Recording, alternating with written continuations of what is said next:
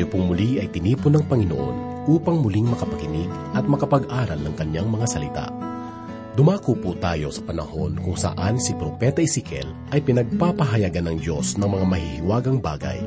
Maaaring sa ating mga buhay ay mayroong mga bagay na hindi natin maipaliwanag.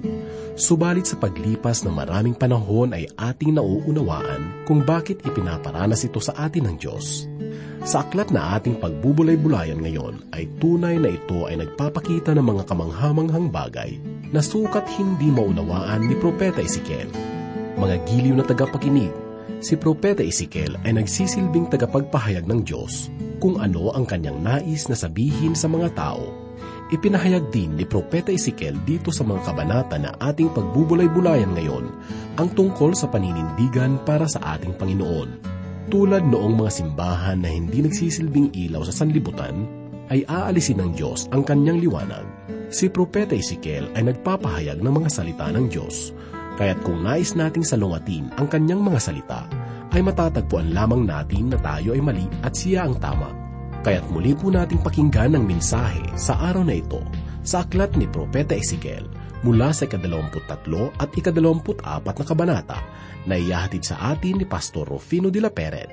Dito lamang po sa ating programang Ang Paglalakbay.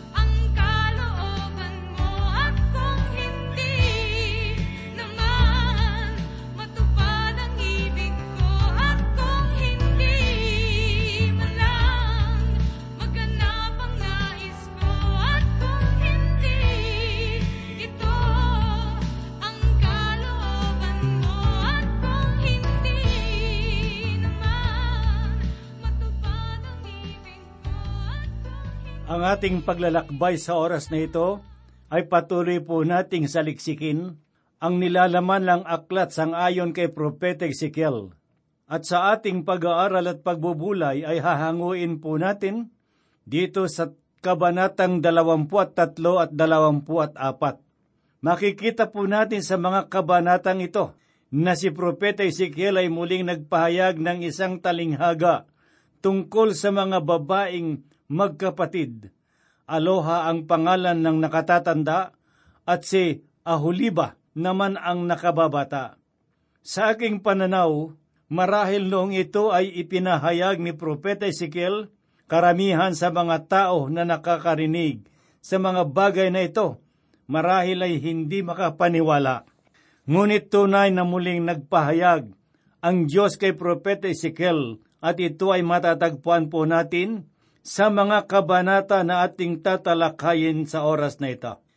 Basahin po natin ang una hanggang ikatlong talata. Dito sa ika dalawampu at tatlong kabanata na ganito po ang sinabi ng propeta. Ang salita ng Panginoon ay dumating sa akin na sinasabi, Anak ng tao, may dalawang babae na mga anak na babae ng isang ina. Sila'y naging bayarang babae sa Ehipto. Sila'y naging bayarang babae sa panahon ng kanilang kabataan. Dooy pinisil ang kanilang mga dibdib at hinipo ang dibdib ng kanilang pagkadalaga. Sinasabi ng mga talatang ito na ang dalawang magkapatid na babae ay napagsamantalahan noong kasibulan ng kanilang kabataan at naging mga patutot. Ano nga ba ang meron sa mundo na nais bigyan ng pansin ni Propeta Ezekiel? Samantala ay tunghayan po naman natin ang talatang apat na ganito po ang sinasabi. Aloha ang pangalan ng nakatatanda at si Aholiba ang kapatid niya. Sila'y naging akin at nanganak ng mga lalaki at babae. At tungkol sa kanilang mga pangalan, si Ohala ay ang Samaria at si Ohaliba ay ang Jerusalem. Ano pang ibig sabihin na ang pangalang Aloha ay ang Samaria? Ito ay ang kaharian ng bahaging hilaga ng Israel at ang Jerusalem naman ay si Aholiba. Ito ay ang kaharian ng bahaging timog ng Israel. Sinasabi rin na ang Aholiba ay tinaguri ang pinakamagandang templo ni Haring Solomon. Ang lugar na ito ay pinupuntahan ng tao upang makausap ang Diyos. Samantalang sabay na hinatulan ng Panginoon ang mga kahariang timog at hilaga sapagkat sukdulan ng kanilang kasamaan. Isang bagay na nakahahadlang sa paglago ng espiritual na buhay ng isang mananampalataya o ng isang simbahan ay ang mga tao na kasama rin sa pananambahan. Isang katotohanan na ang mga mananampalataya ay naligtas lamang dahil sa kagandahang loob ng Diyos sa pamamagitan ni Heso Kristo. Ang biyaya ng Diyos ang nagtaas sa atin mula sa lusak ng kasalanan tungo sa buhay na walang hanggan. Kung hindi ibinuhos ng Panginoon ang kaniyang habag, hindi tayo magkakaroon o hindi natin makakamit ang kaligtasan. Subalit kung sakaling hindi pinagkaloob ng Diyos ang kanyang biyaya, ito ay hindi pa rin nangangahulugan na wala ng ibang paraan ang Diyos na ang tao ay makapamuhay na may kabanalan. Ang Diyos ay naghahangad ng kabanalan sa buhay ng mga mananampalataya. Ang bawat kasalanan ay may nakalaang hatol ang Diyos. Ipinahayag ni Propeta Ezekiel ang talinghaga tungkol sa magkapatid na babae dahil nais niya na paalalahanan ng kanyang mga kababayan. Sa kabila ng katigasan ng ulo ng mga Israelita, ay patuloy niyang inihayag ang salita ng Diyos para sa kanila. At sa kanyang pagpapahayag ay laging naroroon ang panganib sa kanyang buhay. Isang katotohanan sa buhay ng mga tagapagpahayag na malimit ay inuusig ng mga tao at nalalagay sa panganib dahil sa kanilang pagpapahayag ng katotohanan mula sa salita ng Diyos. Ako ay nalulungkot sa bagay na ito. Sa paanong paraan kayang makikinig ang mga tao? Si Propeta Ezekiel ay gumamit ng magandang paraang pagpapahayag. At ito po ay mababasa natin sa ikalabindalawang talata ng ikadalawamput tatlong kabanata na ganito po ang kanyang sinabi. Sila'y nahumaling sa mga taga-Assyria, sa mga tagapamahala at mga pinuno, sa kanyang mga kalapit na nakadamit ng mga pinakamahusay sa mga nangangabayo na nakasakay sa mga kabayo na silang lahat ay mga binatang makikisig. Sinasabi sa mga talatang ito ang tungkol sa makasaysayang pangyayari noong panahon ni Haring Ehas na nakaluklok sa trono ng hilagang kaharian. Nung magpunta si Haring Ahaz sa lugar ng Damasco upang makipagkita kay Haring Tiglat Pilisar, nakita niya ang altar doon at inakala niya na ito na ang pinakamagandang altar na kanyang nakita. Kung kaya't kaagad niyang isinugo si saserdoting Orias upang gayahin ang altar na iyon sapagkat nais niyan na lalong maging maayos ang kanilang mga pananambahan. Ngunit kapansin-pansin na siya ay nalayo sa tunay na layunin ng pagsamba. Tumingin siya sa mga gawa ng tao, hindi sa tunay na Diyos na siyang dapat pagtuunan niya ng tunay na pagpupuri at pagsamba. Ang maling layunin niya ay nabatid ng Diyos, kaya pinarusahan ng Diyos ang nasasakupan niyang kaharian. Gayon din ang kahariang nasa timog ay naranasan rin ang parusa ng Panginoon dahil sa kanilang pagtalikod at paghihimagsik sa tunay at banal na Diyos. Sila ay sumamba sa mga Diyos-Diyosan na kunwa ay sumasamba sila sa Panginoon. Mga kaibigan at mga kapatid na tagapakinig, bilang mga anak ng Diyos, napakagandang makinig sa mga babala ni Apostol Pablo na matatagpuan po natin sa aklat ng pangalawang Korinto, ikalabing tatlong kabanata, ikalimang talata na ganito po ang kanyang sinabi. Siyasatin ninyo ang inyong mga sarili kung kayo'y nasa pananampalataya. Minsan ay merong taong nagtanong sa akin ng ganito, Pastor, sabi niya, ikaw ba ay naniniwala na merong tunay na kaligtasan sa buhay ng isang mananampalataya? At ang sagot ko'y oo, ako ay tunay na naniniwala na merong maliligtas sa mga mananampalataya. At naniniwala rin ako na meron ding kapahamakan sa kanila. Ang mga taong nagkukunwaring sila ay mananampalataya at taliwas ang kanilang ginagawa sa kalooban ng Diyos. Kailangan po nating siyasatin ang ating relasyon sa Panginoon sa tuwi-tuwi na. Mga kaibigan, sa tuwing dumadalo tayo sa simbahan, makatotohanan ba ang ating pagsamba sa Diyos? Tayo ba ay tunay na nakikiisa kay Kristo Jesus sa ating pagsamba? Tapat ba ang ating pag-ibig sa Diyos? Ang nais ng Diyos ay ang makatotohanang pagsamba at paglilingkod sa Kanya. Sa Ebanghelyo sang ayon kay Juan, si kadalawampu at isang kabanata, talatang labing lima, tinanong ng Panginoon si Pedro. Sinabi niya, Minamahal mo ba ako? Tumugol si Pedro, sinabi niya, Minamahal kita, Panginoon.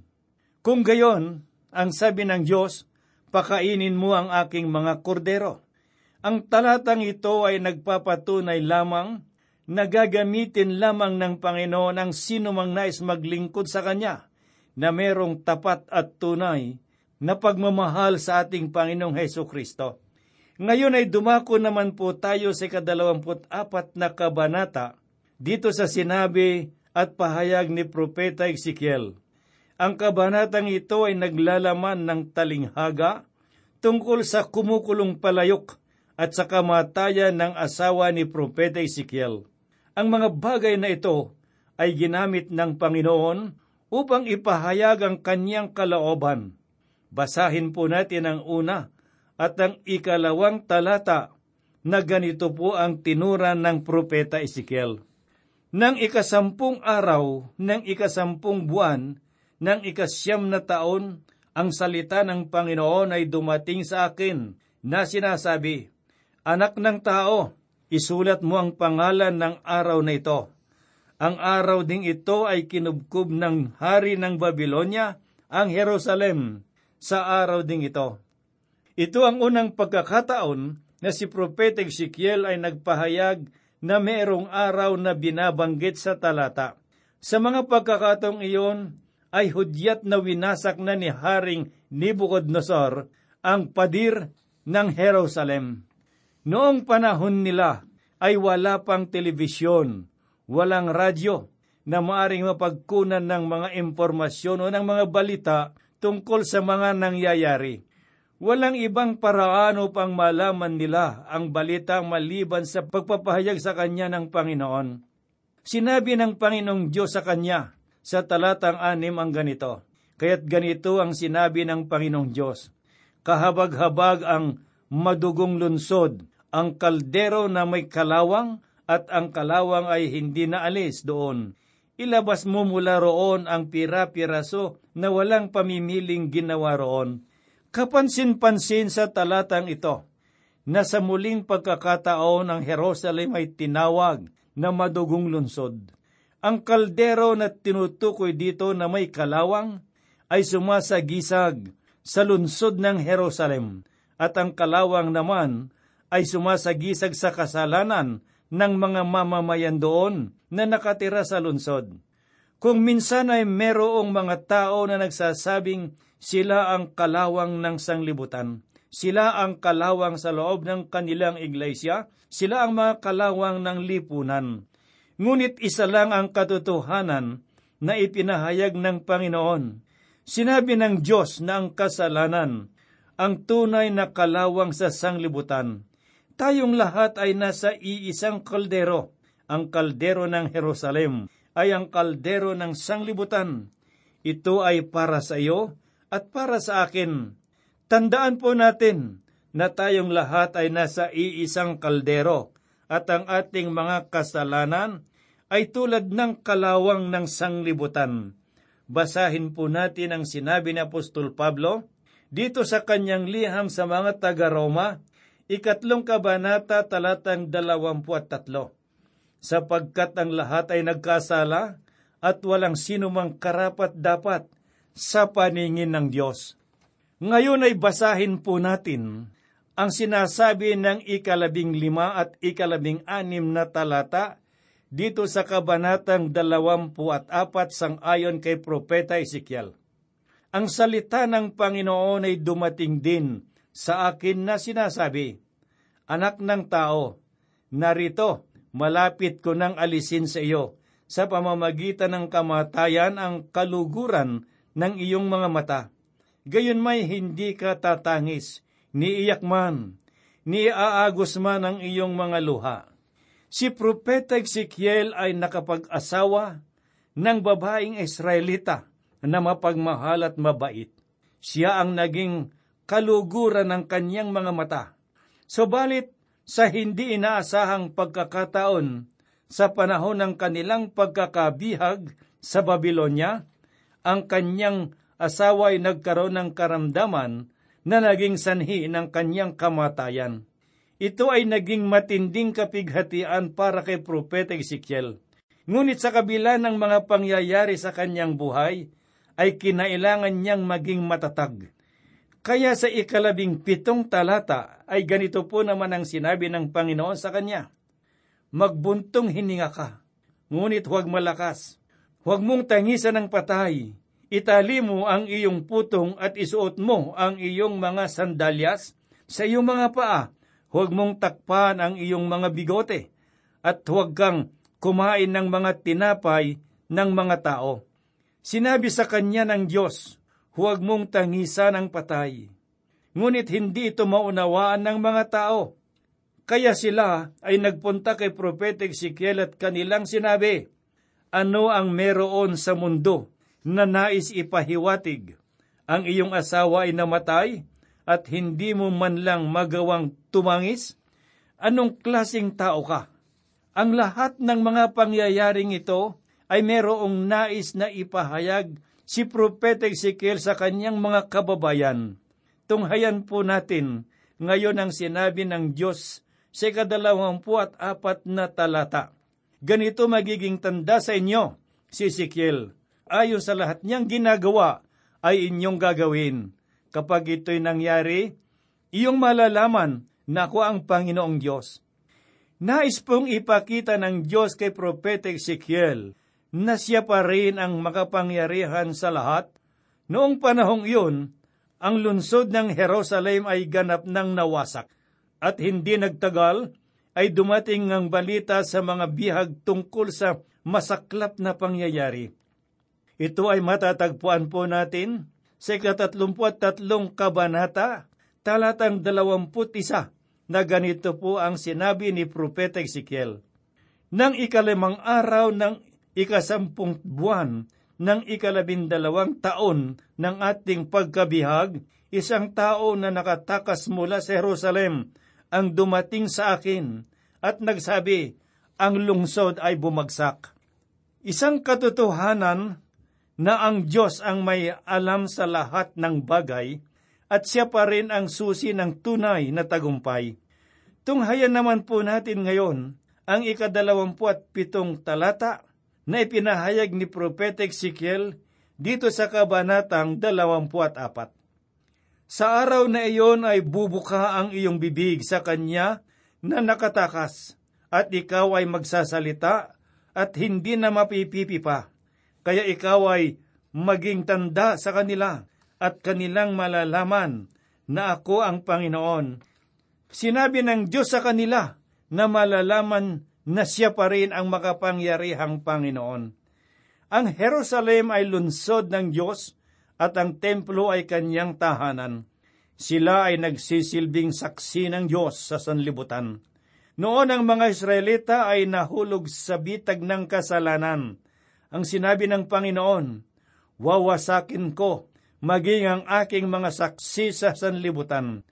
Nais kong malaman ninyo na ang lungsod ay wasak na. Ang mga naiwang tao ay tuluyan ng nabihag. Ito ay ginawa ko at ako ang mananagot dito. Kaibigan, kung sinasabi mong isa kang mananampalataya, ngunit hindi naman nakikita sa iyong buhay ang kalooban ng Diyos, sinasabi ko sa iyo na kukunin ng Diyos ang iyong ilaw at ikaw ay hindi makakasama sa kanyang kaharian. Ito ay isang mabigat na minsahe. Ito ay minsahe ng Diyos na ipinahayag kay Propeta Ezekiel para sa mga Israelita. Paulit-ulit na ipinahayag ni Propeta Ezekiel ng Panginoon ay hindi nagkulang kailanman. Hindi siya nagkamali sa lahat ng bagay at higit sa lahat, siya ay banal at kinamumuhian niya ang anumang uri ng kasalanan. Maliwanag po nating napakinggan ang minsahe ng Panginoon. Tunay nga na alam ng Diyos ang lahat ng bagay. Ilalantad niya ang mga bagay na nasa kadiliman at ihahayag niya o ilalantad niya ang mga lihim sa ating puso. Ngunit sa kabila ng ating pagkukulang, ang Diyos ay dakila at tapat. Nais niyang lumapit tayo sa Kanya na mayroong tunay na pagpapakumbaba sa ating puso upang makamtan natin ang kagandahang loob ng Diyos para sa ating kaligtasan. Ang Panginoong Hesus ay mayroong namamalaging paanyaya para sa lahat.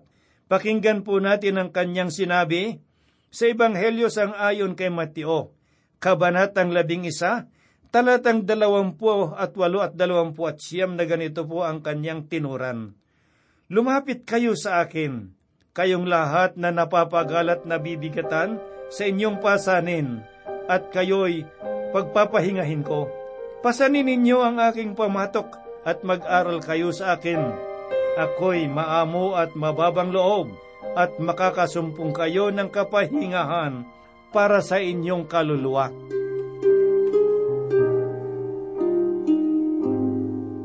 Tayo po ay manalangin. Maibigin at mapagpalang Ama, kami po ay dumalapit sa iyo at nagpapasalamat. Pinupuri ka namin at nilulwalhati. Matanyag nawa ang pangalan mo, Panginoong Diyos, sa buhay ng bawat isa sa amin. Nang mga salita mo na aming narinig sa oras na ito, matanim po sa kaibuturan ng aming mga puso, upang sa gayon ay maging gabay namin sa bawat sandali. Meron kang paanyaya sa lahat po, Panginoon Diyos, nang sino mang lumalapit sa iyo ay tatanggap ng kapahingahan para sa kaniyang kaluluwa.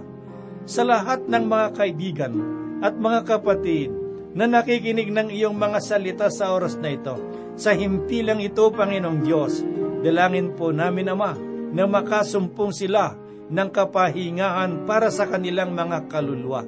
Loobin mo, Panginoong Diyos, na ang iyong pagpapala ay tanggapin ang lahat ng iyong mga anak na sa iyo ay nananalig.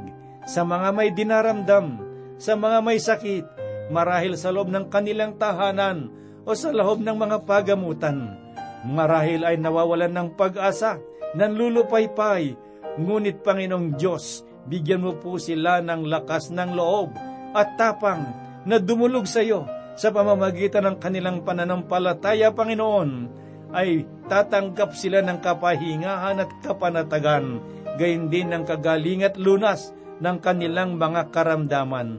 Sa mga nalulungkot, doon sa mga naghihinagpis, ikaw ang maging kaaliwan ng bawat isa. Sa mga tahanan na merong mabibigat na mga suliranin, merong mga hindi pagkakaunawaan, dalangin ko po Panginoong Diyos na ikaw ang mangusap sa bawat isa sa kanila magkaroon sila ng kapayapaan at kapanatagan sa kanilang buhay. Kami po ay umaasa na kami dinirinig mo at ipagkakalob mo ang aming mga kahilingan sapagkat ang lahat po'y aming idinadalangit hinihiling sang ayon sa iyong kalooban. Ang lahat po'y hinihiling namin sa banal na pangalan ng aming Panginoong Heso Kristo. Amen. ang aking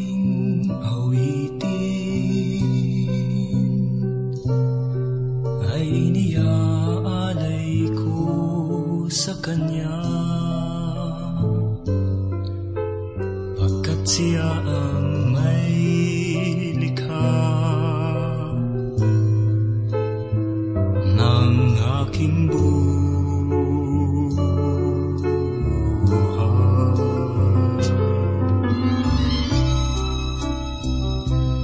panaginip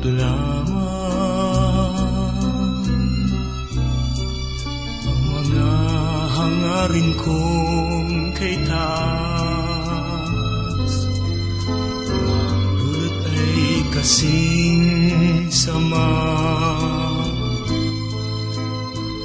Ng dating buhay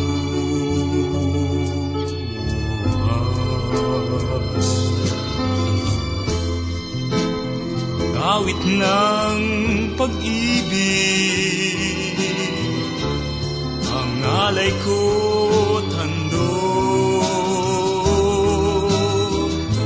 Sa paglikha mo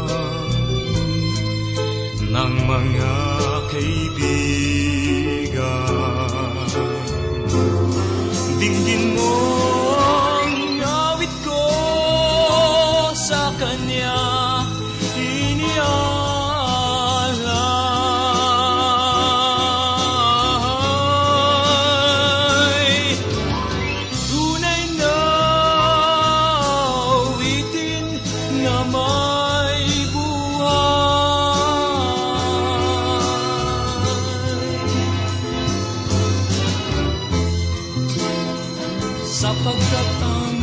musika ay sadyang